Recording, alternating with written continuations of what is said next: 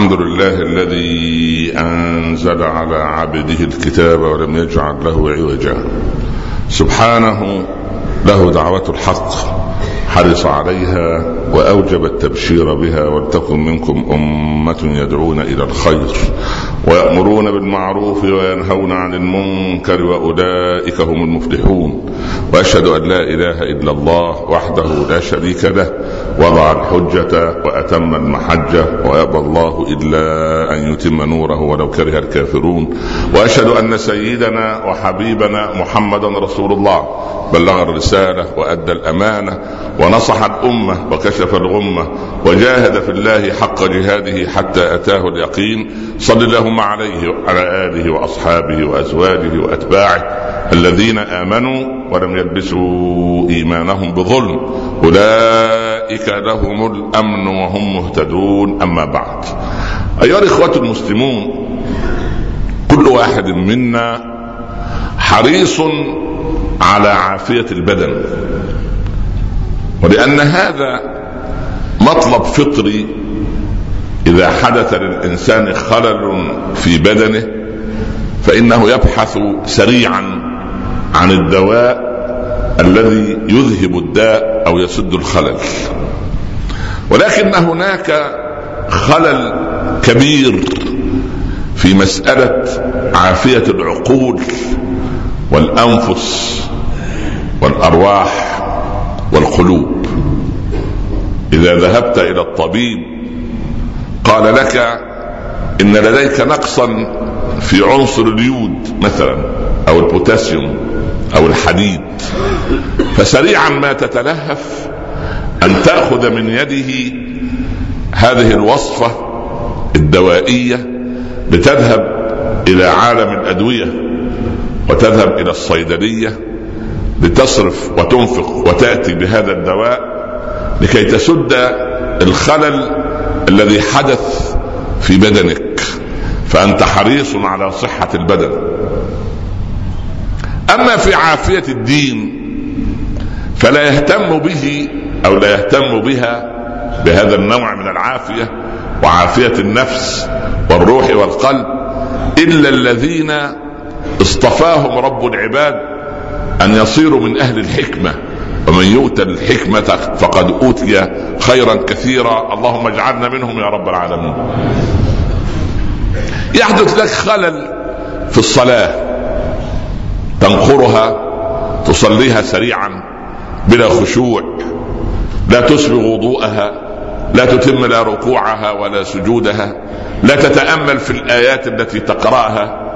إذا قرأ الإمام آية من آيات النار ما ارتعدت فرائصك خوفا مما تنذر به وإن حدثتك الايات في قراءة الإمام أو أنت وأنت تقرأ وتتلو في الصلاة عن آيات الجنة ما ذابت روحك شوقا إليها ومن أحب لقاء الله أحب الله لقاءه ومن كره لقاء الله كره الله لقاء اللهم حببنا في لقائك يا رب العالمين واجعل خير أعمالنا خواتيمها.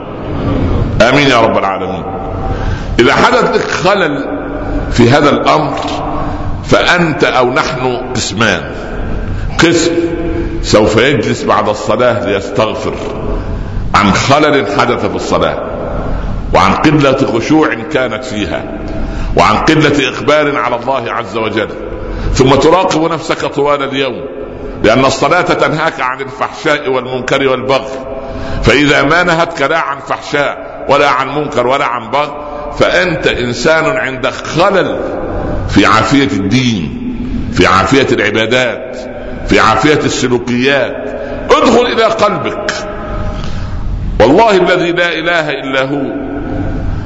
أنت إذا حدث لك ضيق في شريان في القلب توترت أنت وزوجتك وأهلك وأبنائك وسأل الكل عنك والكل سبحان الله يعودك. وماذا قال الطبيب؟ وهل هناك عملية جراحية؟ وهل هناك توسيع للشرايين؟ وهل هناك عمل في الأوردة؟ وهل وهل عضلة القلب كذا؟ وهل هي كذا؟ سبحان كل في حالة خوف وأنت أخوف الخائفين. طيب قلبك. لو كان مليئا أو فارغا من الرضا عن الله وعن الدين وعن الناس وعن الزوجة وعن الوظيفة وعن الراتب وعن الدنيا بأسرها. أما بالله عليك هل جاءك أحد الناس ليقول لك يا فلان عدم الرضا هذا يورث القنوط والقنوط كبيرة من الكبائر يجب أن تصلح هذا الخلل؟ هل طرقت باب العالم؟ وهم الحمد لله موجودين في كل مكان وفي كل وقت. أيها الشيخ إنني أشكو من مصيبة ومرض عدم الرضا. ماذا أصنع؟ أما ذهب رجل إلى الحسين رضي الله عنه وعن أبيه وعن آل البيت رضي الله عنهم جميعا قال يا ابن بنت رسول الله عندي مرض. ضحك الحسين وقال أنا لست طبيبا. قال لكن مرضي علاجه عندك. قال وما مرضك؟ انظر إلى الرجل لما اكتشف مرضا أو خللا أو رتقا يعني في عافية الدين قال يا إمام كلما أذنبت تبت ولكني أعود إلى الذنب مرة أخرى. انظر إلى الرجل نظر أن هذا مرض كبير يجب أن يعالجه يجب أن يسأل عنه. والله الذي لا إله إلا هو. أغلب الذين يأتوننا لحل مشاكلهم ما قال لي واحد منهم لا أرى اقبالا على الدين لا أرى حبا للعلماء. أرى أنني مريض من ناحية أنني أفتح علبة السجائر كل يوم عشرين مرة ولا أفتح المصحف مرة واحدة. ما قال لي أحد هذا. إنما يقول أنا بنتي لم تخطب إلى الآن أنا فصلوني من العمل أنا أشكو من أمراض عندي النقرس والروماتويد عندي سبحان الله. يا مؤمن نساؤنا ورجالنا الآن ينفقون على جراحات التجميل والترميم كما يسميها أطباء التجميل يقول لك عمل عملية ترميم. هل صرنا من الآثار التي ترمم؟ خلقه الله ترمم. أليست هذه رمم تمشي على الأرض؟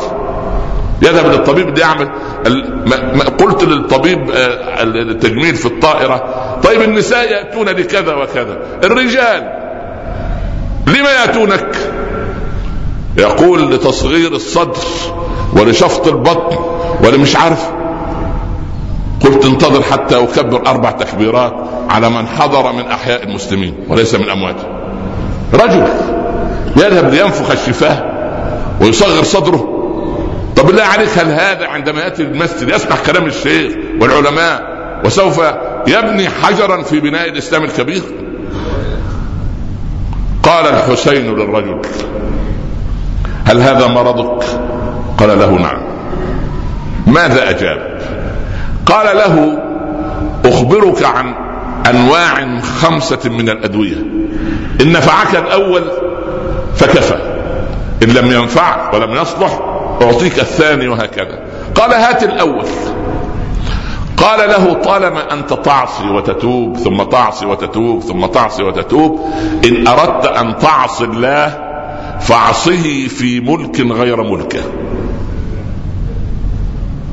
لو أن ولدك اليوم قام بتخريب بيتك كسر المرايا ودمر أشياء وخرب الحاسب الآلي لأخته التي تذاكر في الجامعة وخرب لك ساعتك أو المحمول الذي في يدك. بالله عليك. هل ترضى عنه أم تغضب منه؟ أنت تعيش في ملك الله ولا تسير وفق منهج الله. ماذا تقول لله يوم القيامة؟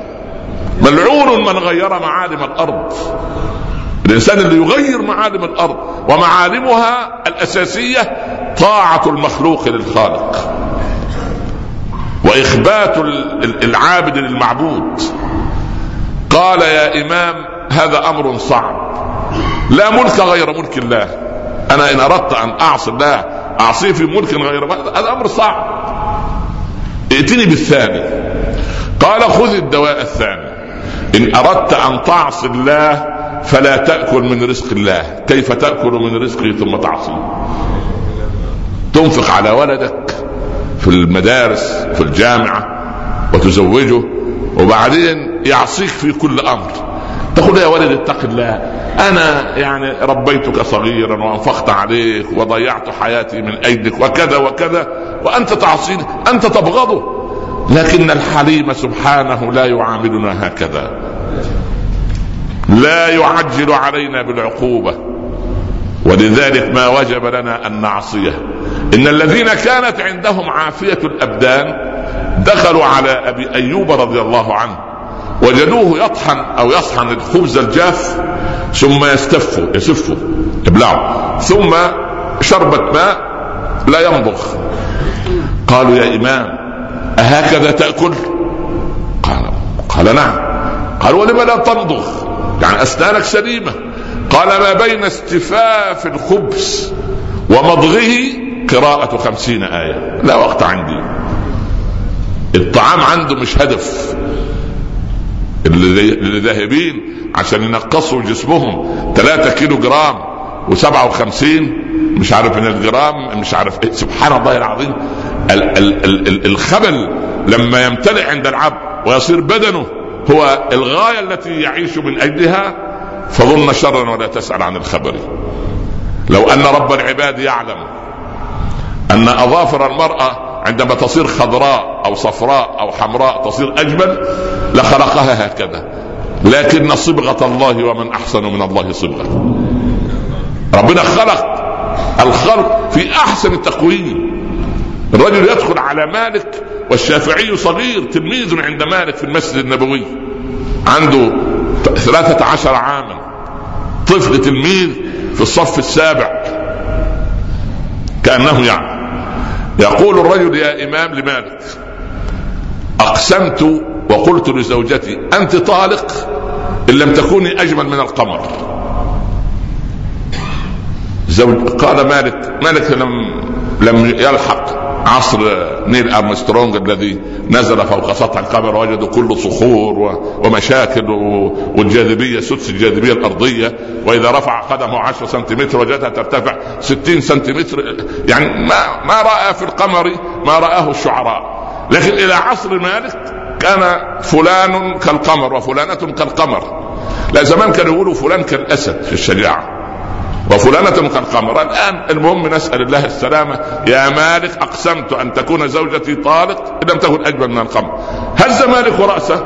قال زوجتك طالق. لا أجمل من القمر الشافعي يجلس ولكن النباهة والذكاء والفطنة وهو من آل البيت تقفز من كل ذرة من جسد الشافعي. يقول يا إمام أسألك سؤالا. قال ربنا والتين والزيتون وطور سينين. وهذا البلد الأمين. هل قال ربنا لقد خلقنا القمر في أحسن تقويم؟ أم قال لقد خلقنا الإنسان في أحسن تقويم؟ قال قال ربنا يا بني لقد خلقنا الإنسان في أحسن تقويم. قال اذا الإنسان أجمل من القمر. قال مالك وزوجتك غير طالق يعني الحسين يغلق علينا أو يصلح لنا عافية الدين يعيدها إلينا. إن أردت أن تعصي الله فلا تأكل من رزق الله. قال هذه أصعب من أختها. لا معيشة إلا في ملك الله ولا طعام ولا أكل ولا شراب إلا من رزق الله. قال له هات الثالثة.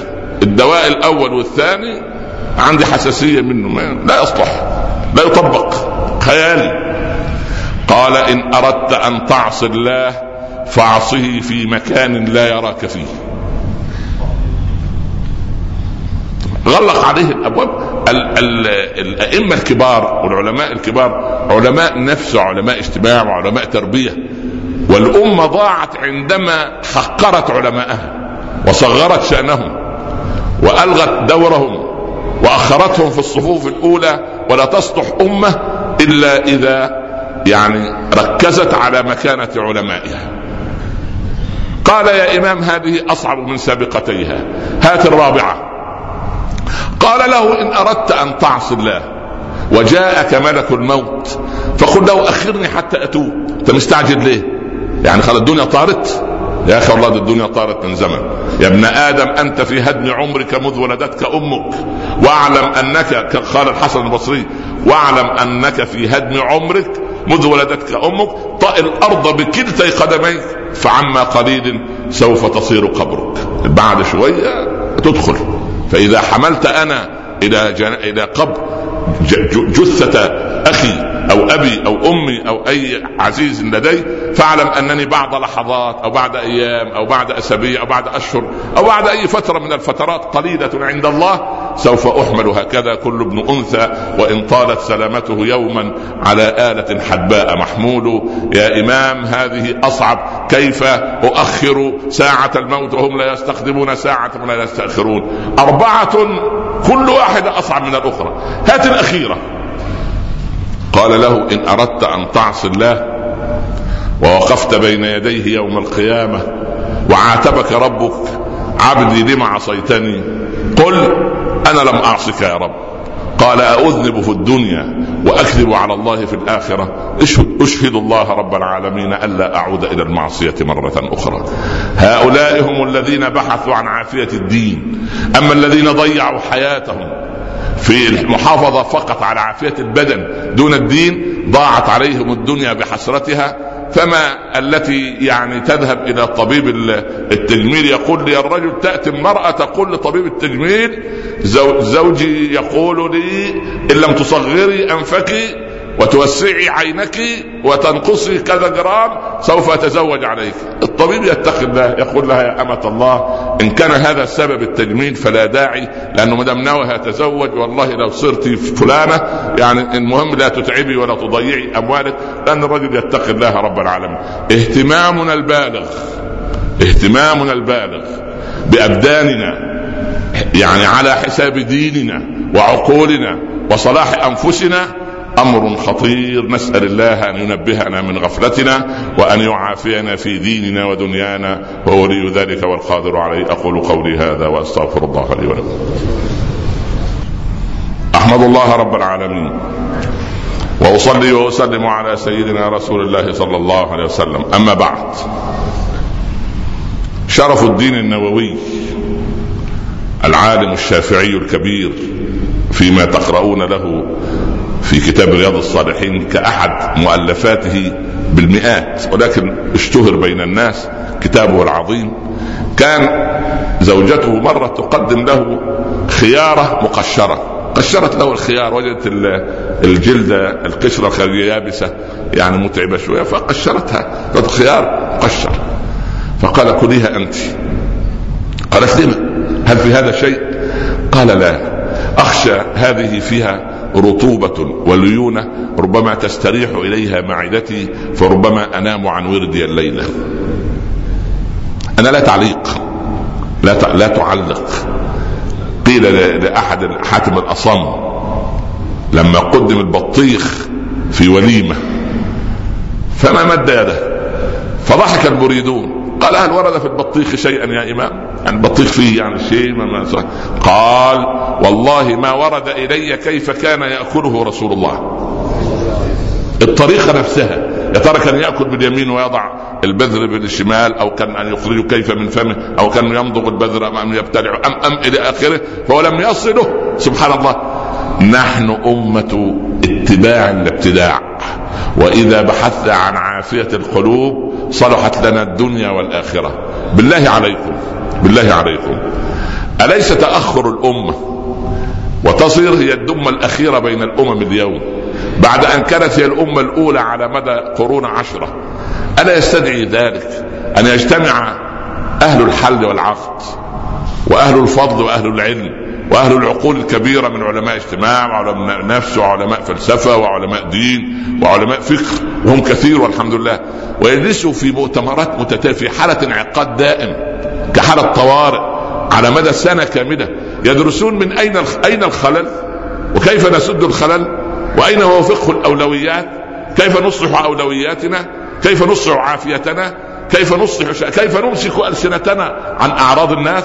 كيف ننبت في أنفسنا حب الدين وعافية الدين. قال عمر بن عبد العزيز لواليه على مصر وقد أرسل إليه رسالة من دمشق وهو أمير المؤمنين. قال له يا أبا عبد الله أصلح لهم آخرتهم تصلح لهم دنياهم. فإن أصلحنا ديننا وآخرتنا ان صلحت دنيانا الصحابة اهتموا بأمر الآخرة فجرت الدنيا خلفهم عندئذ استقاموا على طريق الله سبحانه وتعالى. نسأل الله عز وجل أن يرزقنا فهما في دينه.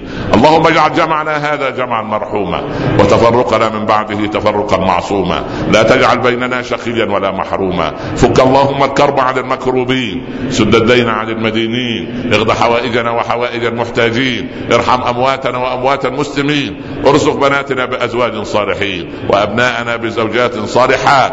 وفق الصالحين للصالحات بعضهم لبعض يا رب العالمين.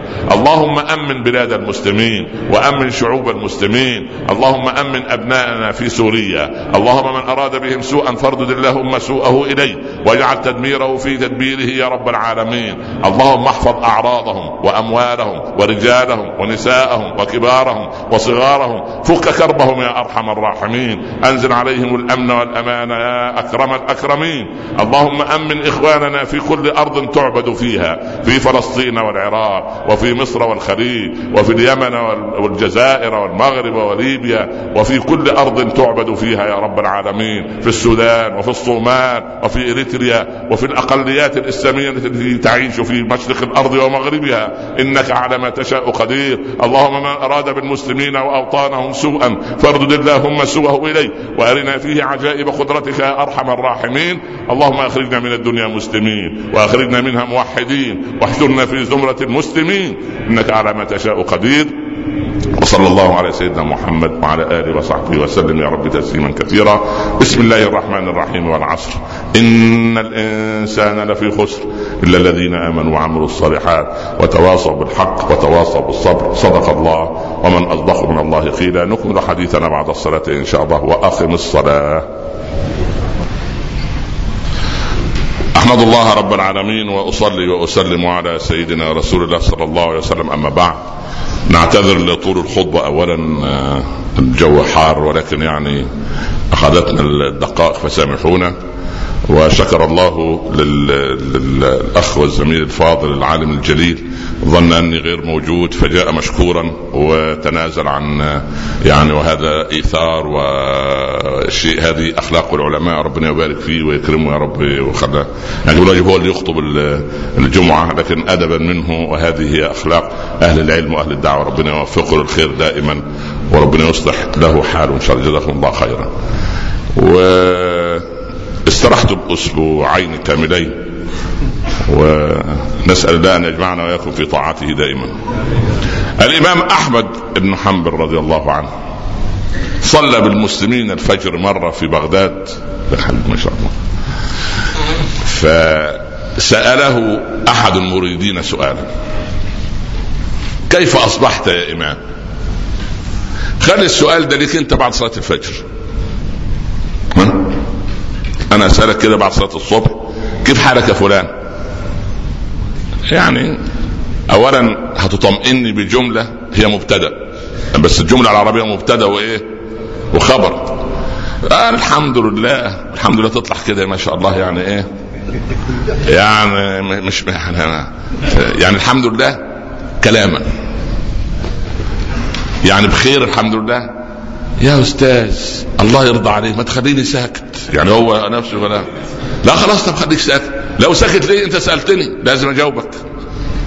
الزوجة والعيال والشغل والغلاء والمدارس سبحان الله ما شاء الله يشرح صدرك الصباح. تروح على الساعة سبعة البيت وأنت ما شاء الله لا قوة إلا بالله ترى الكون قبرا ضيقا خيم اليأس عليه والسكوت. عند بابك دنيا تنتهي وعلى أقدامك آمال تموت. هكذا قال الشاعر. العجيب أن الإمام أحمد رد ردا عجيبا. قال بالله عليك كيف حال شخص إنسان ربه يطالبه بفرائضه ورسوله صلى الله عليه وسلم يطالبه بسنته والملكان يطالبانه بإصلاح العمل والنفس تطالبه بالهوى والشيطان يطالبه بالفواحش وملك الموت يطالبه بحياته وأولاده وأهله يطالبونه بالنفقة فكيف حاله؟ كيف رأى الإمام أحمد صورة العبد في الدنيا ده إنسان عنده عافية القلب فرأى الصورة واضحة وجد أن رب العباد يطالبني بالفرائض حي على الصلاة حي على الفلاح ولكن ليست هي الفريضة الوحيدة. فريضة الصلاة دي عمود زي السارية أو العمود اللي في المسجد لكن ليست هي كل المسجد. بني الإسلام على خمس ليست هي الإسلام كلها. بنية نعم نحط حجر الأساس البنية الأساسية الأعمدة السقف. أين الجدران؟ وأين الكهرباء؟ وأين السجاد؟ وأين سبحان الله الأمور التي نستطيع أن نعيش فيها في البيت أو المسجد أو المبنى. اذا هو رأى أن رب العباد يطالبه بالفرائض. إيه الفرائض؟ العجيب في الإسلام أن الخلق مقدم على الدين. مقدم على العلم بالدين عشان أكون دقيق يعني. هو الذي بعث في الأميين رسولا منهم يعمل إيه؟ أربع مهمات. أول مهمة إيه؟ يتلو عليهم آياتنا. يبقى تلاوة كتاب الله عز وجل. وبعدين ويزكيهم اللي هو جانب الإيه؟ الأخلاق. ويعلمهم الكتاب والحكمة. سيدنا إبراهيم لما دعا وابنه إسماعيل لما رفع القواعد البيت طلب الأربع مطالب هذه لكن ليست بالترتيب هكذا. سيدنا إبراهيم رأى أهمية العلم. وقال الإنسان لما يتعلم تزكى خلقه. قال ربنا وابعث فيهم رسولا منهم. ما هي يا إبراهيم يا خليل الرحمن؟ ان يتلو عليهم آياتك؟ ويعلمهم الكتاب والحكمة ها ويزكيهم إنك أنت العزيز الحكيم. فسيدنا إبراهيم خلى الخلق رقم كام؟ رقم أربعة. لا هتنام ونروح ما أنتوا نمتوا المهم يعني. يعني سيدنا إبراهيم قال يا رب تلاوة كتاب الله تعليم الحكمة. خلاص الكتاب والحكمة. ثم التزكية. فقال ربنا هو الذي بعث في الأميين رسولا منه يتلو عليهم آياتنا يبقى متوافقة مع دعوة الخليل في إيه؟ في ترتيب أول إيه؟ أول أمر، الأمر الثاني ها؟ قالوا يزكيهم، خلي بالك يا إبراهيم إن لم يزكى فعلمه وبال عليه. لأن مين كان أعلم أهل الأرض عند خلق آدم؟ ها؟ كان إبليس. ماذا نفعه علمه؟ ها؟ اعتمد على الإيه؟ على العقل. قال أنا إيه؟ أنا خير منه فلم يقس كنا في محاضرة الأسبوع الماضي مع إخوة لكم من المقيمين خارج البلاد الإسلامية. فقلت لهم إن العالم الحديث لا يعرف ما عند المسلمين من البركة. ما يعرفش دي. دي, دي مش موجودة في ضمن سياسة الشيخ جوجل أو سياسة الشيخ ال hard disk. أو الحاسب الآلي أو Windows 95 أو المليون أي أي برامج من دي. هل وجدت على على الحاسب الآلي قسم اسمه قسم البركة؟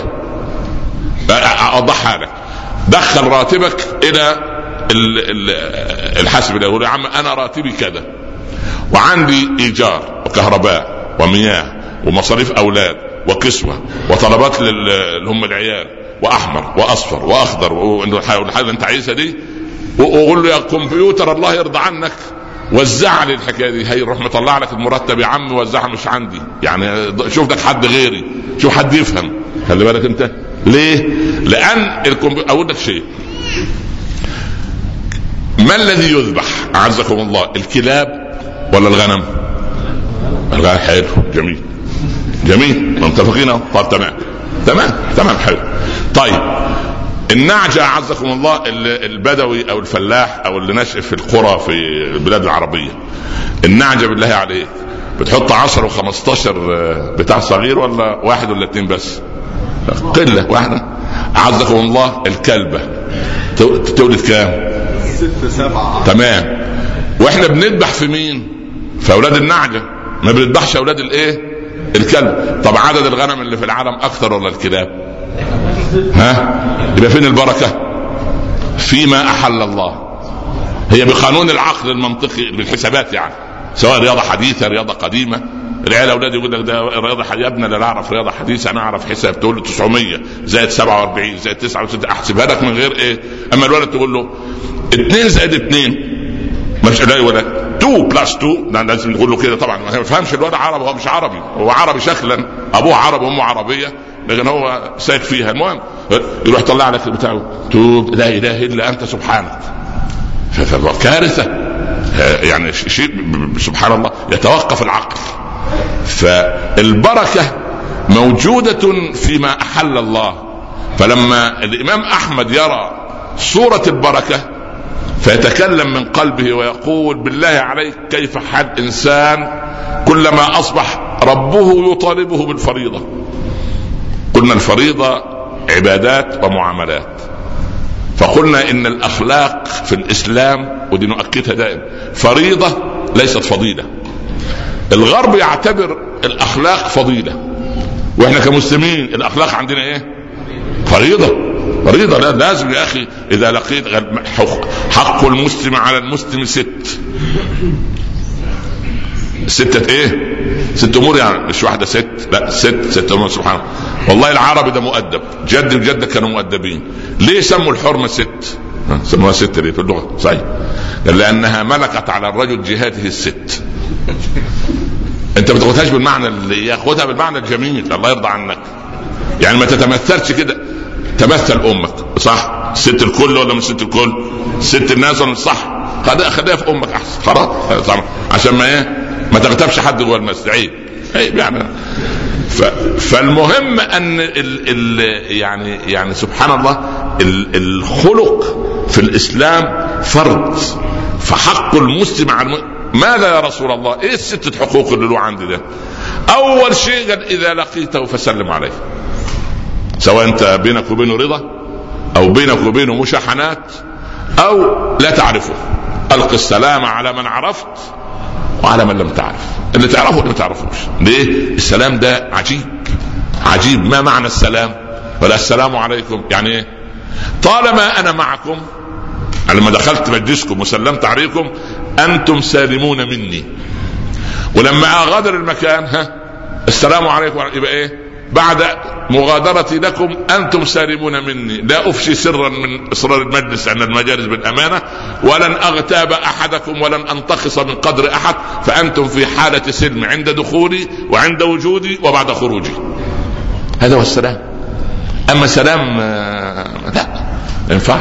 لأن المسلمين اخترعوا الذنوب بلغة الجسد زي ما بيقولوا. يقول لك يا عم أنا حرام الكلام على فلان. ده في واحد عندنا في المؤسسة لو يحكي للزملاء مين مين من؟ كله من مين هو مين يا عم صبرك بالله. لا لا أنا أقول على اسمه. الشيخ عمر قال لو ذكرته يبقى اغتبته هو يعني بيشتغل في قسم الحسابات. نص شعره أبيض ونص أسود. متأنق في نفسه. بيحب دايما يلبس الساعة في إيده اليمين. وصوته عالي. ويلبس نظارة. وعنده سيارة نوعها كذا بس ما بقولكوش هو مين لأن حرام عيب. المهم ماله أخوك ده؟ سبحان الله. كذا وكذا. وبعد ما بعض الجالسين ما يعرفوش هو مين يمر أمامهم. والثاني ما عشان مش مغتاب.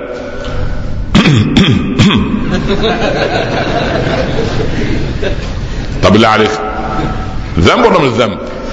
أنت تضحك على من؟ أنا أضحك عليك يمشي. انت تضحك علي اخادعك ماشي تخادعني لكن هل نخادع رب العباد؟ اذا الفريضة كحق إذا لقيته فسلم عليه. وبعدين؟ قال إذا مرض فعده. إن أصابه خير فهنئه. إن أصابته مصيبة فعزه. ها؟ وبعدين؟ قال إن مات فشيع جنازته. وقبلها إن عطس فحمد الله فشمته قل يرحمك الله. قال بعض أهل العلم إن عبدا يوقفك على الصراط يوم القيامة. يقول يا رب أريد حقي منه. يقول العبد يا رب أنا لا أعرفه. قال كنت جالسا معك مرة فعطست فحمدت الله فما شمتني. ولذلك الأب المربي لما يشوف أولاده ينسوا موضوع الحمد لله بعد العطس يذكرهم إزاي؟ الولد عنده خمس سنوات يعطس. فالأب يعمل له بتاع يقول له ما شاء الله يا حسن ها؟ اللي يعطس يقول إيه؟ يقول الحمد لله يقول يرحمك الله. يبقى أنت علمته وأعطيته معلومة وسألته سؤال لطيف. بس ما تقول الحمد لله مالك غبي زي خالك عامل زي أمك لا إله إلا أنت سبحانك ده تعليم؟ ده أنت اللي عايز تعليم. مش أنت يا أخي؟ سبحان الله. المهم إذا يبقى ادي حقوق المسلم على المسلم ست. فالإمام أحمد يقول كيف حال إنسان إذا أصبح ربه يطالبه بفرائضه ونبيه يطالبه بسنته؟ يا اخوانا دايما خلوا حول الفرض حط السنة سياج حديقة عشان الشيطان لما يدخل في لحظة الفتور التعبدي يجي لك أيام يبقى عندك فتور. لأن للقلوب حالتان. حالة إقبال على الله وحالة إدبار. قال الحديث الشريف إذا أقبلت فتنفلوا. لما تقبل القلوب زود الإيه؟ زي ما انت شاب كده في العشرينات والثلاثينات اشتغل أربع مهن خمس مهن. تجمع. ليه؟ لأنك تيجي عليك أيام. حركتك بطيئة بلغت من الكبر عتية عينيك تضعف أذنك هكذا فأنت يعني تدخر من صحتك لمرضك. فنفس القضية إذا أقبلت فتنفلوا وإذا أدبرت قال فأدوا الفريضة. بس في نقطة لما ترى أنك تصلي صلاتين في البيت تجد قلبك بدأ يقل الخشوع فيه. لما تجد ثلاث صلوات في البيت وصلاتان في المسجد تجد أن قلبك يبدأ إيدك لا تمسك المصحف كثيرا.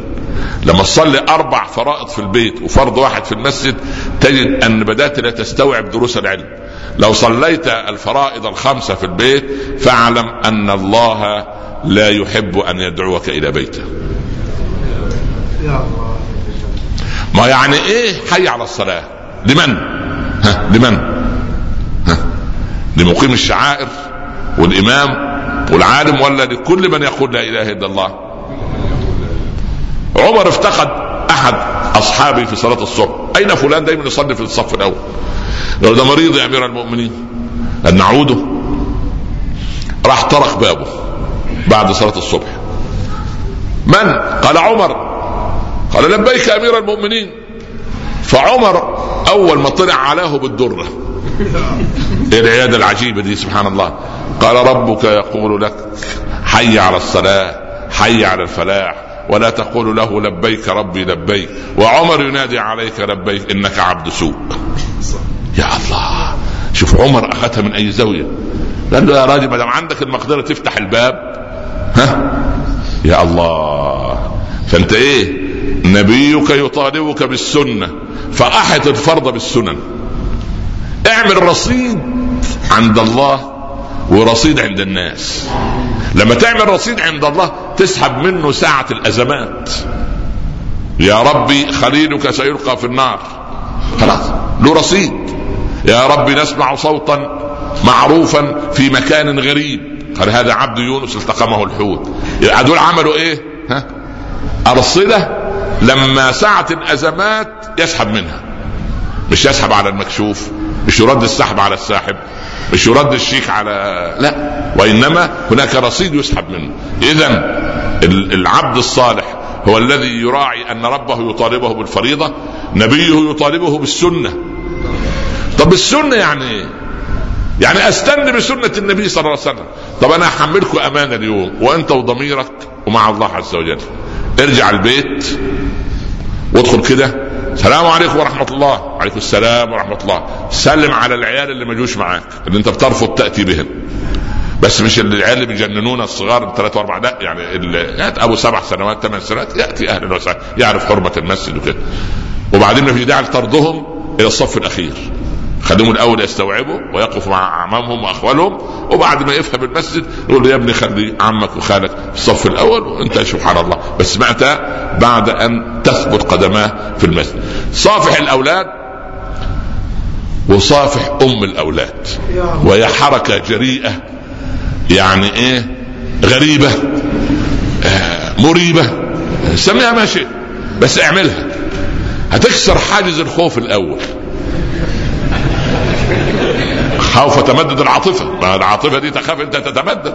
يقول لك ما لو سلمت عليها سيدنا الشيخ تقول طب يلا إيدك على 200 عشان نشتري ما اخد بالك؟ ما أول مرة يدين لا إحنا عايزينك تلين على طول. سلم عليك كده. وربت على يدها كما كان يصنع رسول الله صلى الله عليه وسلم. أيما عبد دخل بيته فسلم على أهله وصافح زوجته. وربت على يدها برفق وحنان. التساقطت ذنوبهم أو تحات ذنوبهم كما تحات ورق الشجر إذا كان المسلم مع المسلم هكذا فما بالك بالزوج وزوجته؟ سبحان الله. في دول دول على بعضها. عندهم جفاء في التعامل مع المرأة ذهبت مرة لزيارة أحد الدول. يتكلم عن الرفق بالمرأة فالراجل الشيخ الوزير الأوقاف قال يا شيخ ده الإمام عندنا في المسجد على المنبر يقول والنساء حاشاكم الله. لا إله إلا الله لا حول ولا يا ابن الحلال؟ في إيه؟ فالراجل بيحكي لي يقول لي يا مولانا أنا لما أجي من سفر قاعدين كلنا في حوش واحد بنت كبير. فأسلم على أمي وأقبلها أقبل يدها ورأسها. اسلم على عمتي وأقبلها واقبل رأسها. وخالتي كذلك. وزوجتي أمد يدي بإيه؟ ده دي شهرين ما جاش. يمد يده بإيه؟ بخجل. يا ابني ده أنت عقدت عليها من 30 سنة. لا حول ولا أنت هتعمل زي ال... ال... الكنيسة الغربية؟ الكنيسة الغربية ربنا يهدي لهم حالهم يعملوا إزاي؟ الراجل يصاحب ال... ال... الولد يصاحب الذكر يصاحب الأنثى. وينجبوا عيل واثنين خلاص. ويروحوا معاهم الكنيسة لتوثيق الإيه؟ توثيق العقد. والقس يقف كده والعروة المسكين طاحت أمهم كانت أمهم يعني. يقول له والآن أبيح لك أن تقبل العروس. والله لا إله إلا أنت سبحانك. بص كده والموت يبعثهم الله معقول؟ طب إزاي تركب دي؟ لا واحد يقول أنا أقول لا إله ده الحمد لله لسه عقل الواحد قاعد والله. والله الحمد لله رب أمر في منتهى الغرابة. لا حول ولا قوة إلا بالله. المهم ما شوف لما الإنسان يولي ظهره للفطرة وللدين يعمل أي شيء يعمل أي شيء. طب أنت يعني تبيح له وأنت مش عارف اللي حصل؟ المهم ما علينا. فأنا أقول إن مسألة المصافحة اعملها. اعملها حتى إيه؟ كل جمعة مرة. خليها إيه؟ سنة حسنة. ها؟ أنا عارف إنها ثقيلة عليك. لكن إن شاء الله اعملها وإن شاء الله هتدعي لي. إن شاء الله. الله يرضى عليك. الله يرضى عنك. الله يرضى عنك. بارك الله فيك يا ابني بارك الله فيك. محتاجين دعواتكم. الله يرضى عليكم مش محتاجين حاجة ثانية الله يرضى عنك. اذا ربك يطالبك بالفرائض نبيك يطالبك بالسنن. الملكان يطالبانك بإحسان العمل. يا رجل حسن عملك. انت لما تسكن في بيت وده أنا عايز الحائط الجدار ده أصفر والجدار ده أخضر والجدار ده سبحان الله. وعايز الثريا في المكان الفلاني والسجادة الفلاني يعني أنت منمق في حياتك. أيضا أصلح عملك. جود عملك. رأى النبي صلى الله عليه وسلم رجلا يحفر قبرا. يحفر قبر عشان جاي قريب له هيدفنه. قال جوده يا الله. يعني اشتغل بضمير بذمة. سبحان الله. اشتغل بتحسين يعني اعمل العمل كما يحب أن يراك الله ورسوله. الله يحب إذا عمل أحدكم عملا أن يتقنه. يا رجل طيب وأنت شايف زوجتك تشوف الشيف ولا الطباخ اللي قاعد يشتغل في في التلفزيون بتكتب وراه الإيه؟ ولا كأنها تكتب أحكام التلاوة. خلي بالك. أيوه استنى يا أبو فلان. هو قال إيه؟ ملعقتين ولا ثلاثة؟ لا لا قال اثنين. والله انت بفهم حاجة المهم سبحان الله تتصل من آخر الدنيا من أستراليا. يا كبير الطباخين في العالم العربي. نعم. انت قلت 30 جرام من الزيت ولا 32 جرام من الزيت. دي دفعت فيها 32 دولار. المكالمة دي سبحان الله. بس دقيقة. ليه؟ عشان الطبخة تطلع محترمة. لا إله إلا وإن كان هو الراجل جاي أصلا مديره يعني منكد عليه معيشته والله لما تعمل له يعني اياك تجيب جزء من البقرة بتاع بني إسرائيل. الله سبحان الله يعني المهم نسأل الله أن يطيب نفوسنا وأن يشرح صدورنا. الملكان يطالبانه بإحسان العمل. وبعدين قال ونفسه تطالبه بالهوى. بص شوف دي واعمل دي وسوي دي سبحان الله. لا إله إلا أنت. يعني سبحان الله العظيم كان زمان من زمان يعني في أحاديث النبي صلى الله عليه وسلم. لما كانوا يتكلموا وفي السنن وفي روايات الآثار أن كانوا يقولون العلماء إن الولي اللي تظهر منه يعني زي ما يقول إخواننا الصوفية يقولون تظهر منه كرامات. طبعا الصحابة أكبر كرامة لهم أنهم كانوا يعايشون رسول الله صلى الله عليه وسلم. يستحي من كرامته كما تستحي البكر من حيضها وتكلم الصحابة عن النبي صلى الله عليه وسلم. قال كان يستحي كما تستحي البكر. يعني ما حدش في البيت كان لغاية أمي وأمك وده كان آخر جيل كان لا يعرف متى تصلي المرأة ومتى لا تصلي. لأن ده شيء تستحي منه جدا.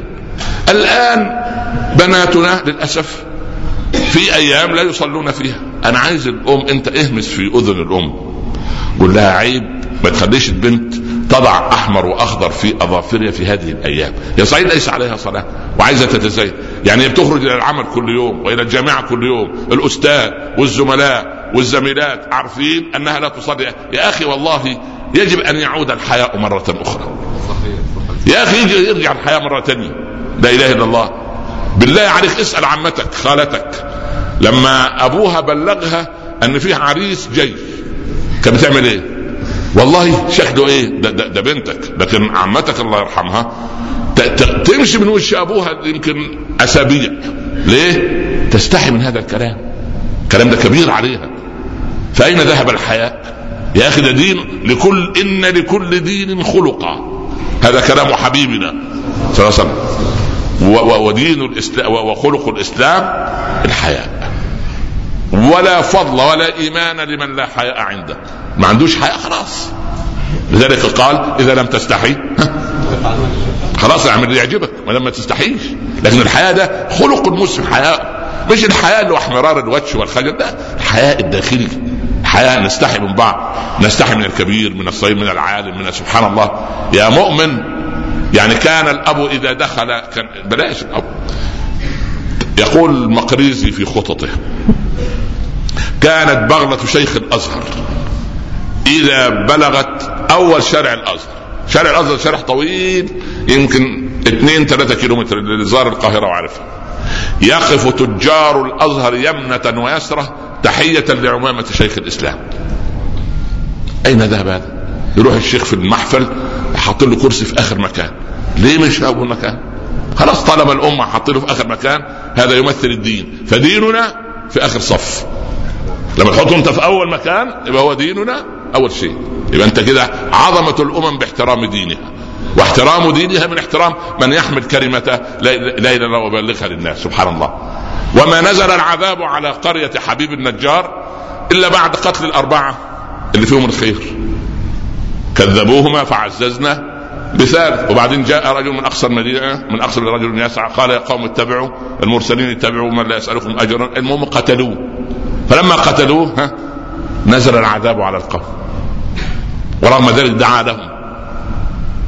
يا ليت قوم يعلمون بما غفر لي ربي وجعلني من المكرمين. قال صلى الله عليه وسلم رحم الله حبيبا النجار. دعا قومه حيا وتمنى لهم الخير ميتا سبحان الله. فالملكان يطالبانك بإيه؟ بإصلاح العمل والنفس تطالبك بالهوى. هوى. وللأسف الشديد يعني تحسن إلى من يحبك ولا تحسن لمن لا يحبك. لا أنا أحسن حتى إلى من أساء إليك. واتق شر من أحسنت إليه بالإحسان إليه. ثم الشيطان بالفواحش. دايما يزين لك الإيه؟ المعصية. ثم العيال بالنفقة. ثم ملك الموت بقبض الروح. سبعة أمور خطيرة.